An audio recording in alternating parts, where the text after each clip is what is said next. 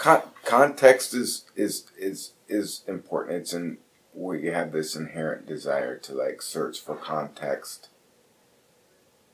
for safety, right? For for understanding, for guidance, for meaning, for purpose, right? You mean we look outside of ourselves for all those things? Meaning? Understanding. You have to understand the context you're in you're into. Why am I having this experience?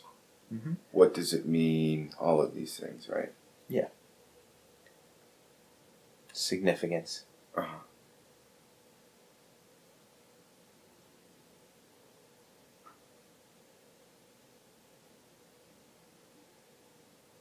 And I guess what I'm trying to figure out is, you know, we can try very hard for those things, and we may get some, we may come to some conclusions or some awareness that will help us get context or meaning over our experience, right? But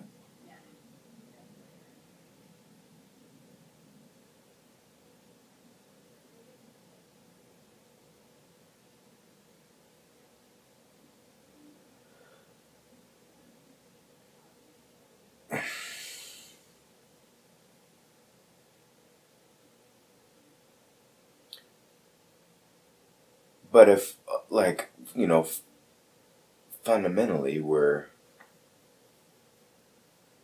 just consciousness, and that's like the context, there's no dualism or or whatever, isn't that the context that we should always be trying to, like, be in, as opposed to finding context from, like, a more distorted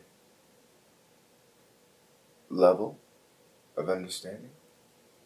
You mean like you should just go all the way back to the source?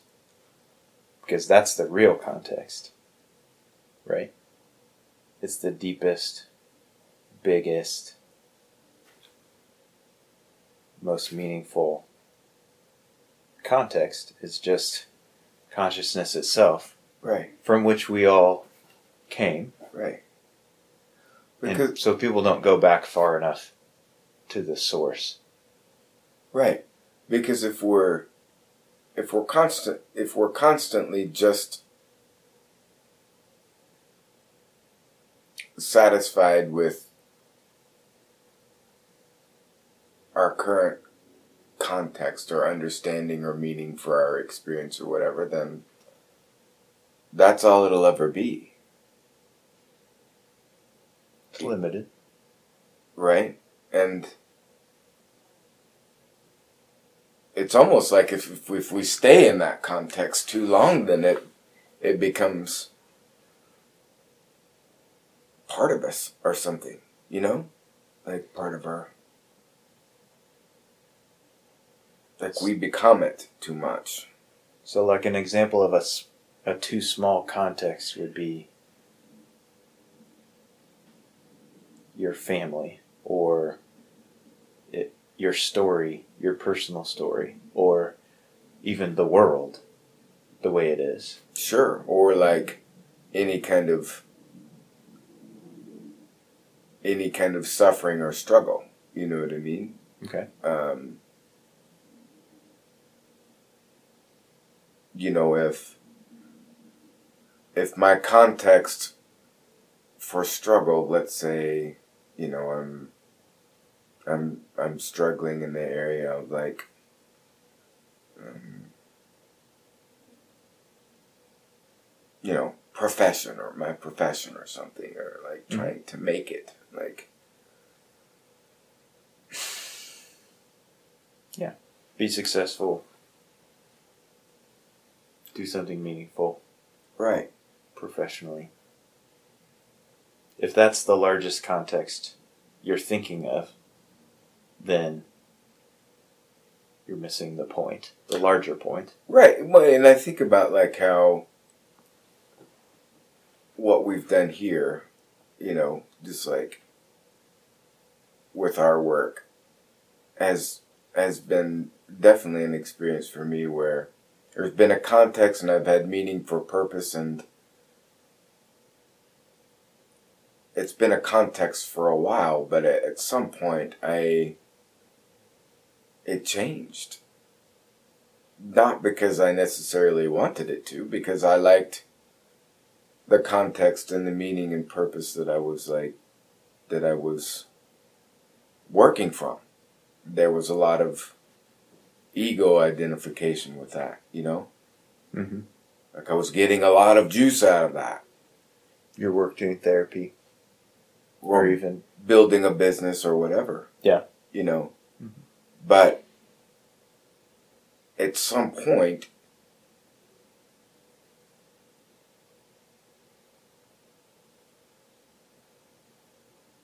I had I had to realize that that wasn't like... Things were going to require me to have a different context for it to grow and be meaningful.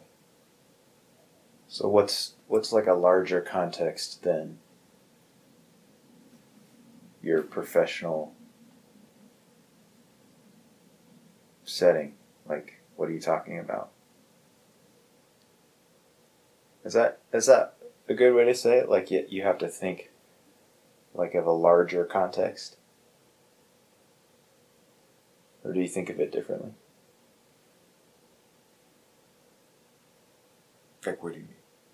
Well, like, it seems like you're saying, like, if it's all about you doing therapy, then that's limited, right? Right. It's bigger than that. Sure. It's got to be bigger than that. If it's all about real-life counseling or whatever your business is, then that's that's limited. Like, it's that's just a small little... That's a very small world that you live in. Mm-hmm. That's your. That's a very small context, right? If you if you think of success in quotation marks um, as just being a successful therapist or being a successful having a successful business, then it's not. You're not thinking big enough. Like it's not. It, I mean, that's part of how you're manifesting the greater consciousness or whatever, but the con- the consciousness being the, the largest context there is, I guess. I mean, it's so much bigger than that, than just whatever you're doing in your profession. Right. What you're doing, what you're doing in your profession probably doesn't matter quite as much as you think it does. Right. Even though it feels like it does. Mm-hmm. Matter a lot. Yeah, it's... In some ways it makes things more... You know, that larger context makes things more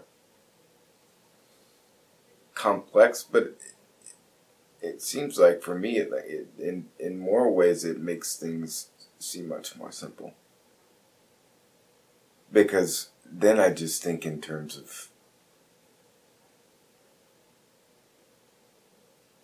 of beingness, you know? Mm-hmm.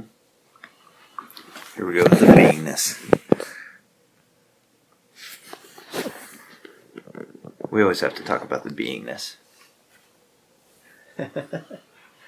But yeah, if you if you're just focused on being consciousness, or that that's your... you're always connected to the great consciousness, then all you have to do is be. Right. You can just be. I mean, if that's your context, the largest context is just that you're beingness, then that's all you have to do. Like, it does make things more simple. I mean, you still have to go to work. Well, you don't have to, but you might as well. Well, it's, that's go true. To work, do your tasks. But that's a perfect way to say it, though. You, you, you, you might as well, you know, because. It, and you might as well just sit and do nothing. I mean, it, either way, like. Right. Which. They're both decisions. Exactly. And you know, that's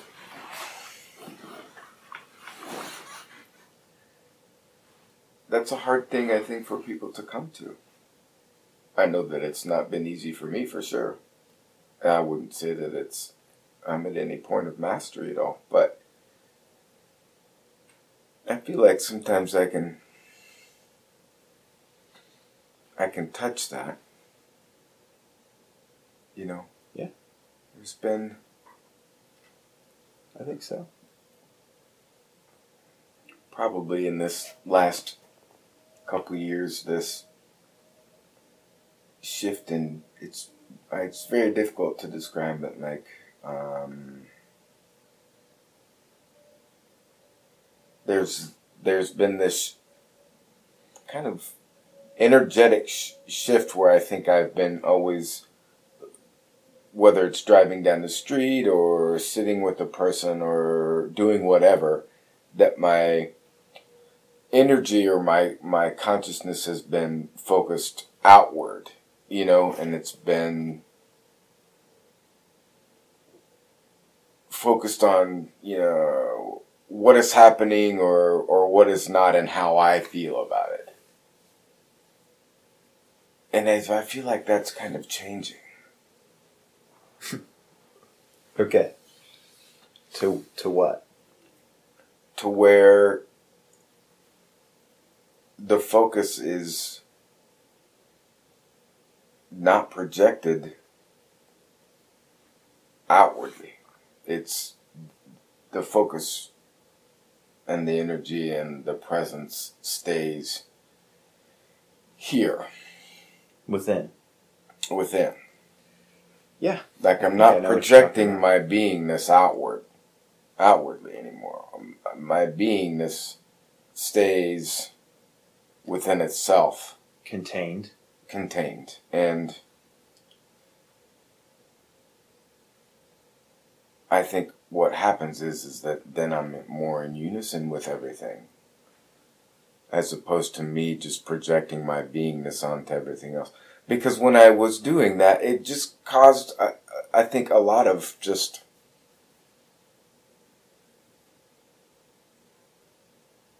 disappointment and unhappiness.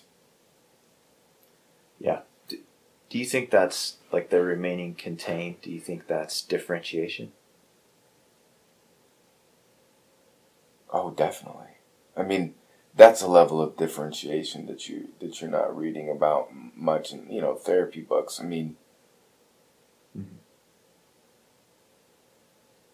The concept is the same, but I think what we're talking about is that's probably one of the deepest deepest levels of differentiation that you can that you can do. I I think I don't know that, but yeah, you just. You're not your. You're not projecting your beingness onto anything, mm-hmm. because maybe you know it's the, the instant you do that, then that creates a dualism. But if your beingness is contained in itself, then it's almost like you have joined in with the rest of. Like the bigger beingness, you know. What do you mean it creates a dualism? Well, the tree doesn't project its beingness on, on, on the on the bush next to it, does it? No. No. The the tree is just in just its own a, just a tree. Right. Yeah. And it, it it's in its own beingness right right next to the bush. Right. The bush isn't projecting its beingness onto the tree. Right? And so, as they're in their own beingness, then they become one. Then they're one.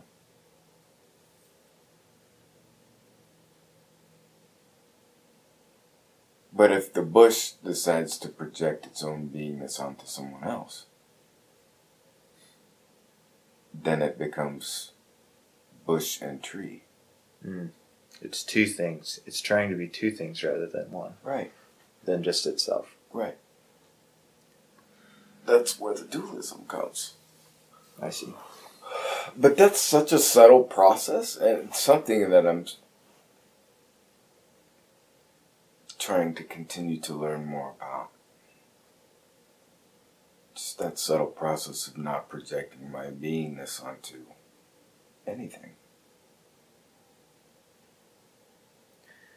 So, does that mean you're not demanding anything of anyone? You're not uh,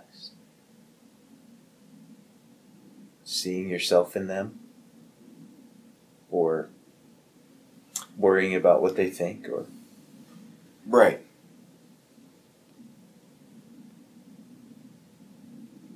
And what's weird is that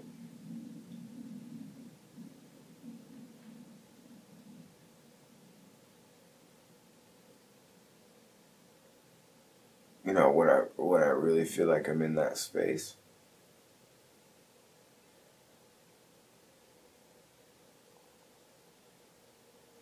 I feel like that's pretty recognizable in another person as well. But even then, maybe on some level, that's projecting. What's recognizable? Just that inherent beingness that's shared in all of us, I think.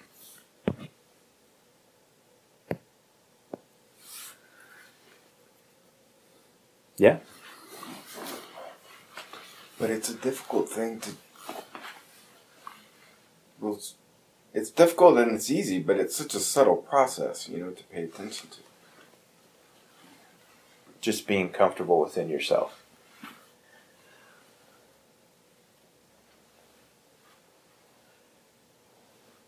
Yeah, because it's it's it's bigger and deeper than just an intellectual process. It's not like, oh... It's not a cognitive exercise no. to just yeah. be okay with yourself. Right. It's because like a, then if it's if it's just a cognitive, intellectual process, then you're just always thinking about the things you're at odds with and just thinking about how you're going to accept them and let them... That's not what we're It's just exchanging about. One set of thoughts for another, which right. is not really the... goal right. or the exercise. The exercise is a whole being thing. It's mental, emotional, spiritual, physical.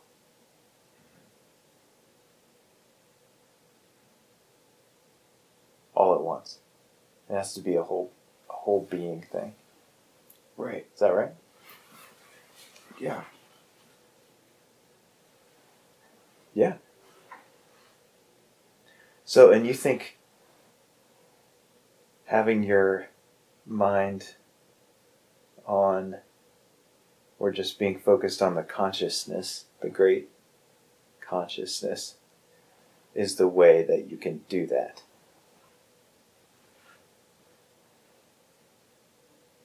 The great, the greater context is the great consciousness.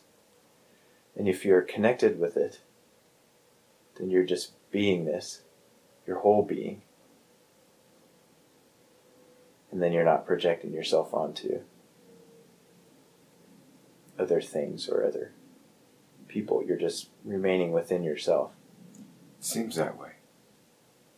So, you know, when you're in that space, your mind isn't focused on anything. It's just quiet. It's like the your mind just goes away. What does that mean? Because people might be scared off by that idea that they will be mindless.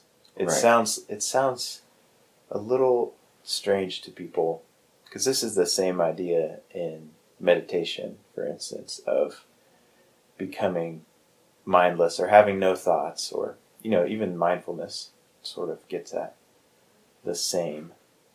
Um, just trying to sort of still your mind, mm-hmm. you know. So, like, explain that a little bit more. You, you know, are there are there any thoughts that enter your mind? Is it kind of like becoming, like having a lobotomy and becoming,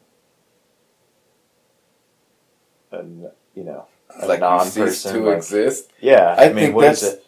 I think that's the I think that's the fear, and I know exactly what that. what that feels like. But So th- the way I experience it, and you know, like this is just this is just my experience, and you know, we go back and forth between this experience and being all wrapped up in our brain or whatever. But you know, I I don't need I don't need my I don't need my brain to tell me that I'm enjoying something, or that or that I'm enjoying, or that I think that the um, that the image of a of a mountain stream is beautiful. I don't need a thought to come up into my mind mm-hmm. to experience the pleasure of that in my beingness. Right. It's just there. In fact, the, t- the thought takes away from the enjoyment of, it's just extra. Right. Um, attributing some kind of meaning or something that is unnecessary when you're just like enjoying something. The happiness researchers call it being in the flow, like Seligman. It, you're not really having any awareness or thoughts about anything. You're just in the flow with whatever you're enjoying. Right. The waterfall or the sport that you're playing or the work that you're doing even. Mm-hmm. The relationship that you're currently interacting in. It's all just the flow, which is your, you being in touch with your own consciousness contained within yourself, but not really thinking. Right. We just being. Yeah. We don't, we don't need, we don't need to, we don't need to have thoughts for experience. Right. You can just be in, like when you're a kid. When you're a little kid, you just do stuff. It's just fun. You don't think about it. You just do it. Right. You just play. Right. You just build things. And that's all out of just joy. It's joy. Being right. And that, that happens from within the context of just beingness or consciousness. There's no, you know, I think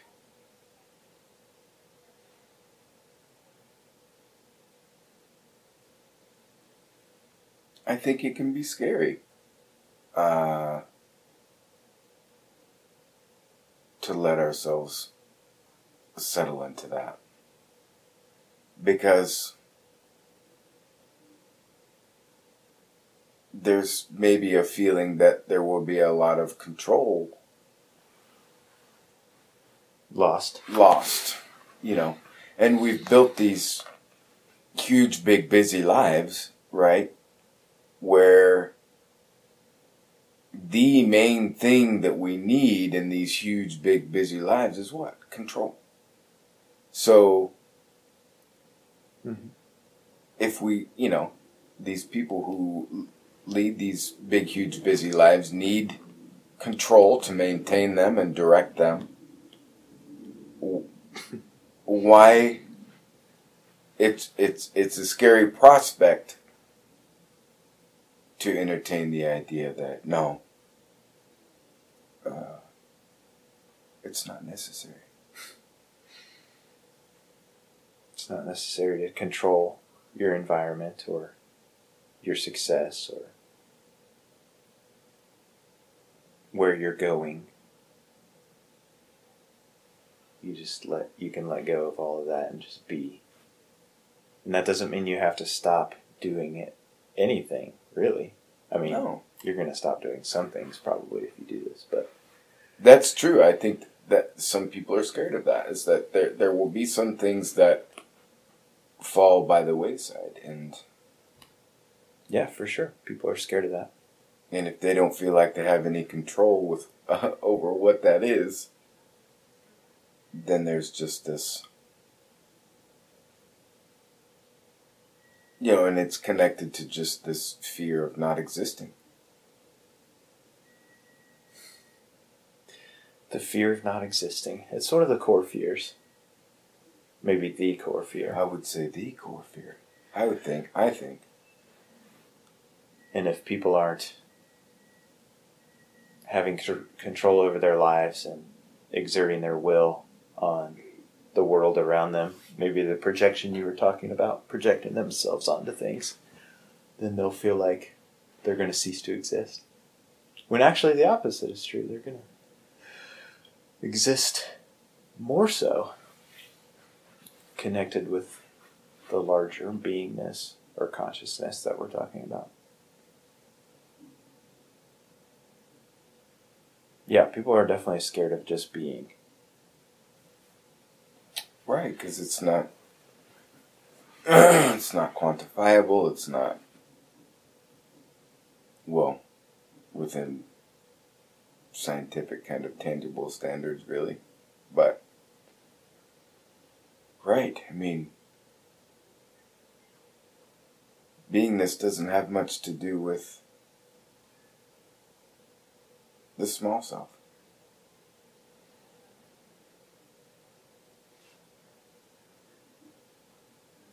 Yeah, it's be it's it's being more connected with the larger self, which is not yourself.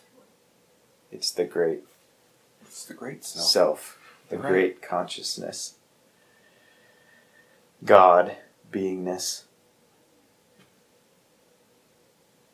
And we can awaken to that, I think, in a lot of different ways. You know, I think there are a lot of people that think that you have to just, okay, live this solitary life and meditate forever. Meditate twelve hours a day. Or go and do all of these extreme things to awaken to that. And, you know, some people probably do. But like you and I have a very different experience, I think, in regards to, you know, you have a family and, you know, wife and children, and you have a different kind of capacity. And so that's been probably a big aspect of how you've woken up to that, you know? Yeah. And I'm, my capacity is different, you know? I don't have that, and how you've gotten there is different. Yeah. So, yeah, let's talk about some of the ways that people can get to that in their everyday, ordinary lives, because we have ordinary lives. We don't go up to the mountainside to meditate every day for hours at a time. Right. We have jobs. We have homes. We have relationships. Sure. We hang out with people. We have to pay bills and do tasks. So, just like everybody else. So, I think, but I think one of the ways that people do awaken to themselves as connected with the larger self, the larger consciousness, is through their pain. You could call it stress. And through grief. So, it kind of strips away the things that the smaller self, the ego, is concerned with. Well, but how how's that work for you, though? Well, like every day I wake up, I have stress. Um, or, say, a worry, or a guilt, or a pressure that's, you know, my schedule, or some things that I have to do, the tasks that I have to complete. And um, it all affects me in some way. You know, the pressure is something that's sort of like, I don't know, it just kind of presses against my ego, my my small self, what I, what I want, you know, if I want to achieve certain things during the day, you know, like I want to just sort of do something that I enjoy, but the pressures or the stress presses against that, because there are things I have to do rather than things that I want to do. But those stresses or those pressures, um, and, and just the small, dull pain that exists because of them can help me to see and help to strip away the the ego, the small self. And just that's that's what happens every day. We experience pain, we experience limitation, we experience weakness, we experience anxiety, worry, stress. Everybody does. And then it reminds me of my small self and how tightly I hold to it. But how have you been able to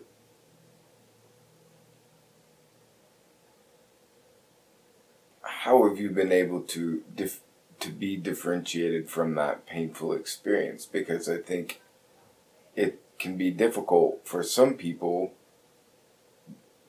to differentiate from that, because that's all they're experiencing. They, there's not an awareness or a differentiation of anything outside of that. So it's hard for them to mm-hmm. be able to get perspective or some s- degree of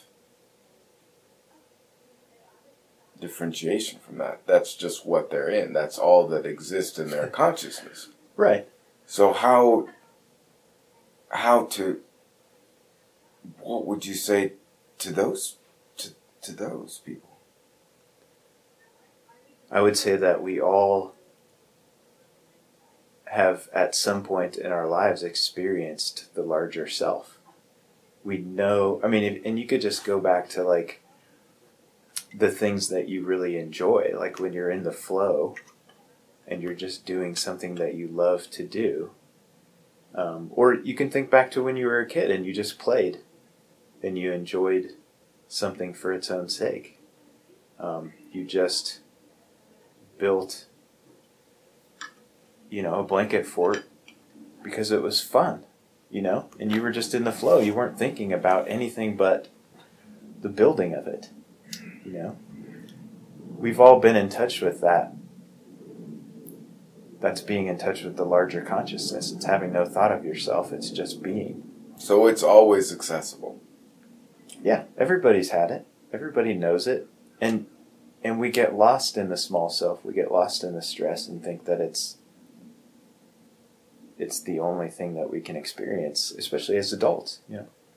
But how would you how would you give someone like practical advice to start?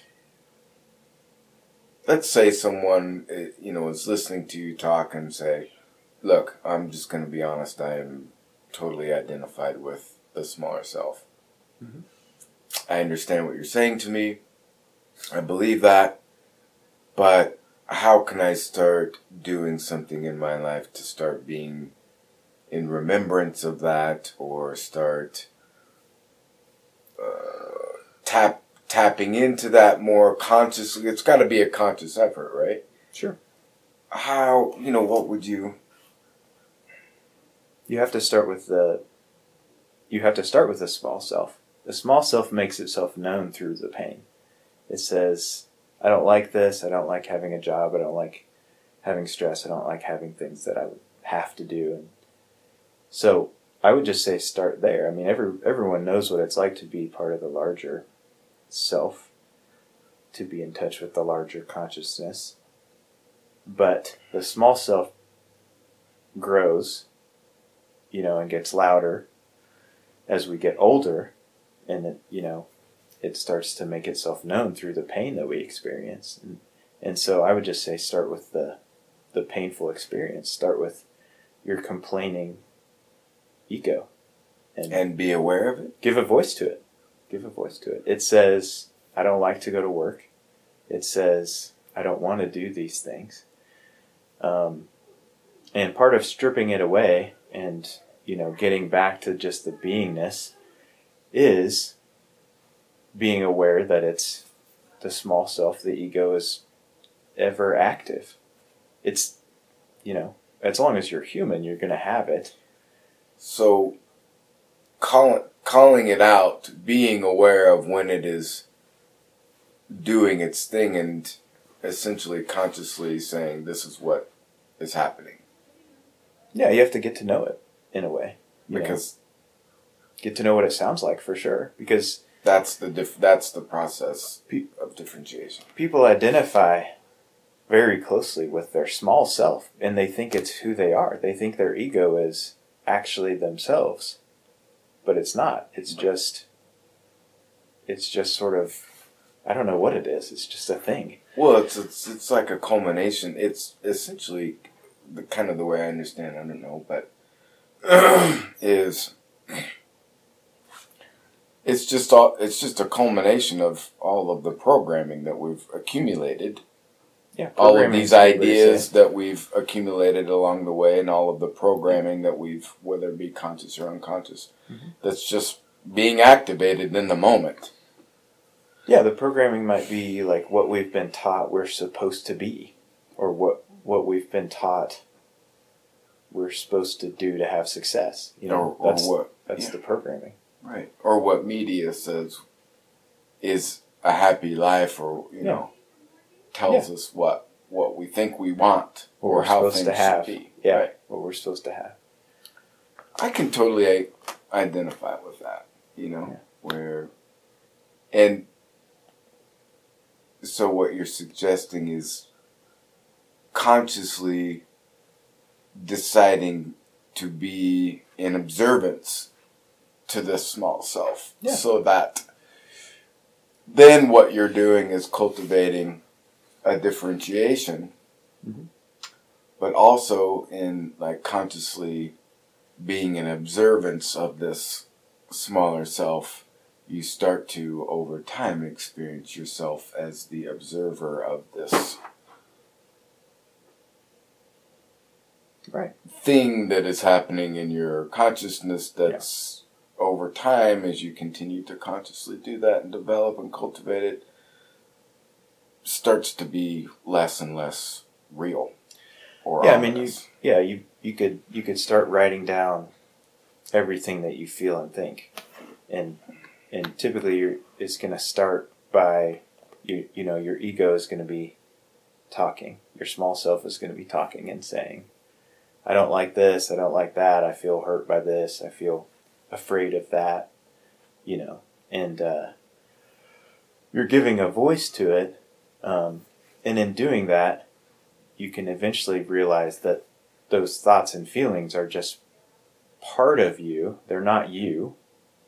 Um, and they're really what you're, they're really kind of the dialogue or the monologue that your small self has within you, but you're actually not your ego. You're actually not the small self. You're actually part of a greater, much larger self-consciousness. It's almost kind of like, I would imagine being a parent and having a two-year-old playing in the living room or whatever, you know, like on a Saturday, you're watching your two-year-old and it's having all of these reactions, like good and bad, and you're there watching, observing, really from this larger, more sophisticated perspective, helping the two-year-old, kind of mediating its experience, right? So in some ways, it's kind of like doing the same thing for ourselves. Yeah. Just kind of observing ourselves. Mm-hmm. Yeah, your ego is a lot like a two-year-old. Mm-hmm. Yeah. And you can help sort of like coach it. You definitely have to observe it and realize it's part of you. You know, but it's not you. Yeah, I wonder if that will be... I mean, that's a good analogy for me to kind of hold on to, even though I'm not a parent, to think about, okay, you know, when I have been in the, the presence of children or watching them and just observing them, you know, I have a larger context for what's going on. You yeah. know, I'm observing them, but I'm connected to what they're experiencing and their, you know, what, what they're emoting. And just helping them kind of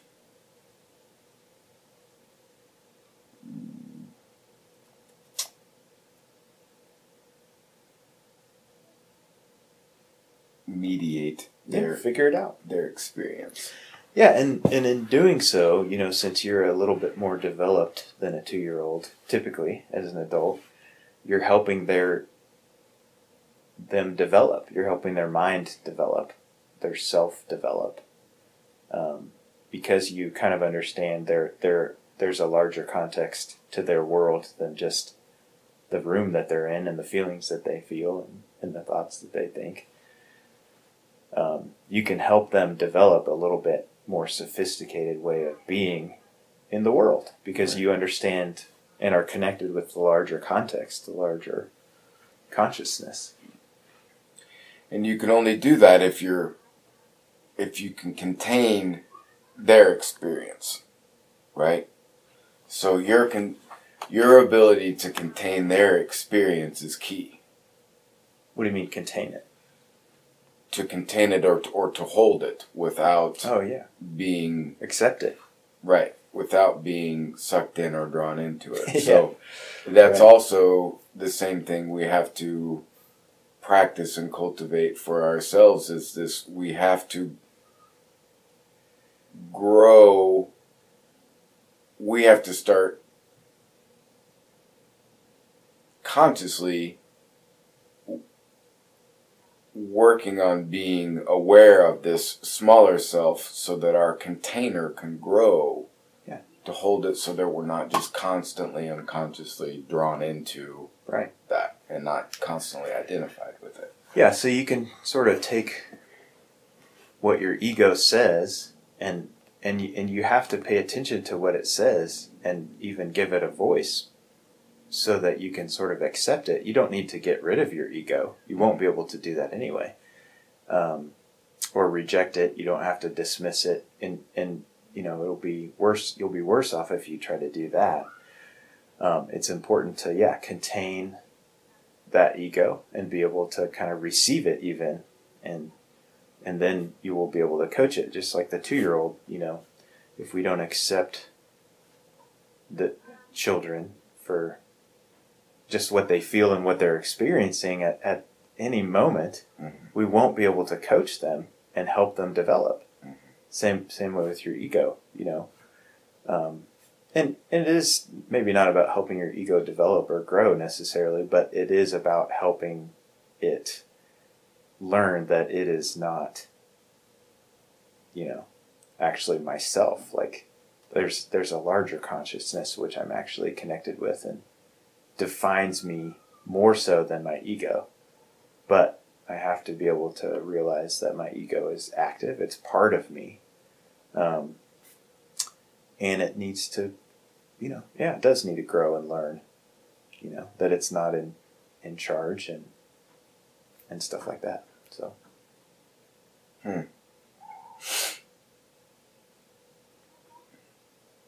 So in some ways, there's a lot of parallels here to parenting. I think, you know, there's or terms like self-parenting out there where you have, some people call it the adult self or the wise self or whatever, that really kind of is just another way of describing the larger self or the consciousness. Mm-hmm. Yeah.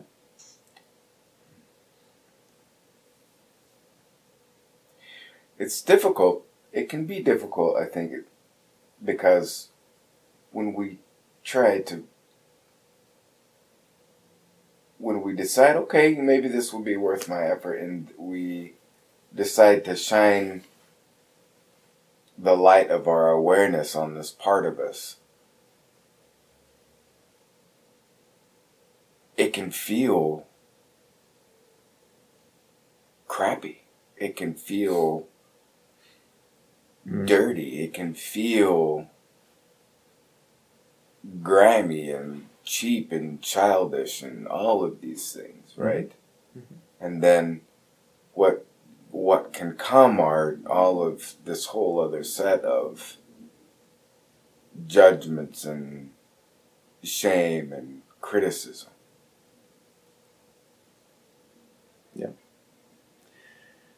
Yeah, and I think that's... So when I'm talking about accepting that your ego, you know, as just as you would accept, you know, at our, at our best as parents, we we don't, uh, you know, think that way about our children, even though they're childish and they're selfish and they're, um, you know, just consumed with every little feeling that they have and stuff. Like, we have to accept them and we have to receive them to help them learn. You know, not not necessarily how to feel, but what to do with the emotions that they have. Um, and it's the same with our egos. You know, our egos are maybe not our best selves. They're definitely not our fullest selves, but we have to be able to accept what they say and how they feel to be able to coach them and help them learn and develop. Which is which is hard. I mean, if you start writing down everything your ego says and read it back to yourself, like, you're going to be disgusted with yourself and how selfish you are and, you know, scared you are. And, you know, I mean, it's going to be, yeah, it's going to be really hard to shed light on that and look at it. Um, but that's the only way to help it, right? I mean, is, is to engage it. And, well, sure, because then hopefully eventually at some point it becomes less of this arduous, shameful experience of turning towards the ego. Hopefully it turns into a teacher. Yeah. Yeah. A teacher and a tool. Yeah. The ego. Mm-hmm. Yeah. Well, you have to, you know, there's there's really important um, ego death that needs to happen to give birth and awaken you to the larger self and consciousness and context that we're talking about. Right. Yeah. So you need it. You do. And it that reminds me of this uh, quote or something, I, I can't remember but uh, from who it was, but basically it was talking about you you you can't realize the self or the larger self unless unless you're confronted with the non-self. Yeah. Like, you have to realize the bigger or the bigger self. You have to be in contact and you have to know with and be in tune with the non-self so that you can know the difference and differentiate. Yeah, it's weird. And that's like the the task for us. Yeah. For evolution is to really not be confused between the self and the non-self, and to be the small self. Right. Small self, the larger self. self. Right. Yeah. But we have to be We have to be in contact with, with the with the small self or the ego or the non-self so that we can realize yeah. the big self. And we have to... It's interesting. We have to be willing to to look at that, because if we don't, then... Yeah. Kind of goes back to the conversation that we had another time about, you know, just being human. You have to be... human, you have to be in your body, even if it's just to realize that it's going to be discarded, or, you know, um, that it's not really who you are. Ultimately, you know, you're really this larger, you're, you're just large, part of this larger self. Um, and, but your, your humanness is what wakes you up to the larger consciousness, because it feels pain, and because, you know, it has all of these really strange feelings, like having to go to the bathroom and feeling stress and anxiety and pain and all of those things. And, and those are, but those are the things that wake you up to the larger consciousness. They, they remind you of your small self, you know, but, but there's always this feeling too of there's something bigger, like, that I'm connected with. I think, it seems like that's something that we're born with, is this sense that there's something bigger. You know? I think so. I think everybody has. I think, I mean, kids don't even think about it. They're just in it. Yeah. It's interesting. And then you grow up and you sort of like get too much awareness and too much consciousness, and then you have to go back in some ways just to being. Um, but it's all important to do, you know. Hmm.